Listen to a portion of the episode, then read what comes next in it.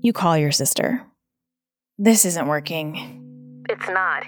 He needs more, and we can't pretend he doesn't. So, what the hell are we supposed to do? You're the one who doesn't like any of my solutions. She's right. You've nixed all her high tech helpers. You're the reason he's at home with no supervision. This is on you now. So, over the next few days, you research. You feel weird searching for things like senior care, not robots. But that's what you want. There are dozens of websites with profiles for human home aides. Some of them even advertise that they offer the human touch, something robots can't. By the end of your research binge, you have a whole list of options, all human. The problem is, you can't afford any of them. The pool of qualified human caretakers has dwindled, and those who are left are expensive and in high demand. Vanguard Estates wasn't cheap, but it was cheaper than any robot free solution. There is a senior care facility nearby, staffed entirely by humans, that at $6,500 a month, you can just barely afford if you take on a second job and a second mortgage.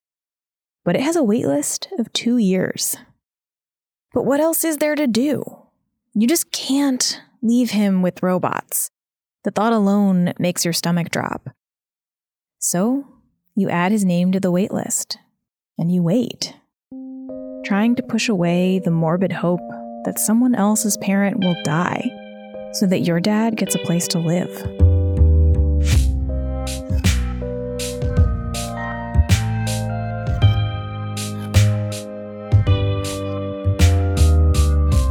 Vanguard Estates is a production of Flash Forward. The story was written by me, Rose Eveleth, edited by Ace Tilton Ratcliffe and Georgia Wyatt, and produced by Ozzy Llinas Goodman. The sound design is by Misha Stanton, and the music is by Ilan Blanck. Marcus Jones was played by Keith Houston. Imani Jones was played by Shara Kirby. Robot number one was played by Ashley Kellum. You can find out more about all of those amazing editors, producers, sound designers, musicians, and voice actors at flashforwardpod.com. An earlier version of Welcome to Vanguard Estates was performed live for Pop Up Magazine.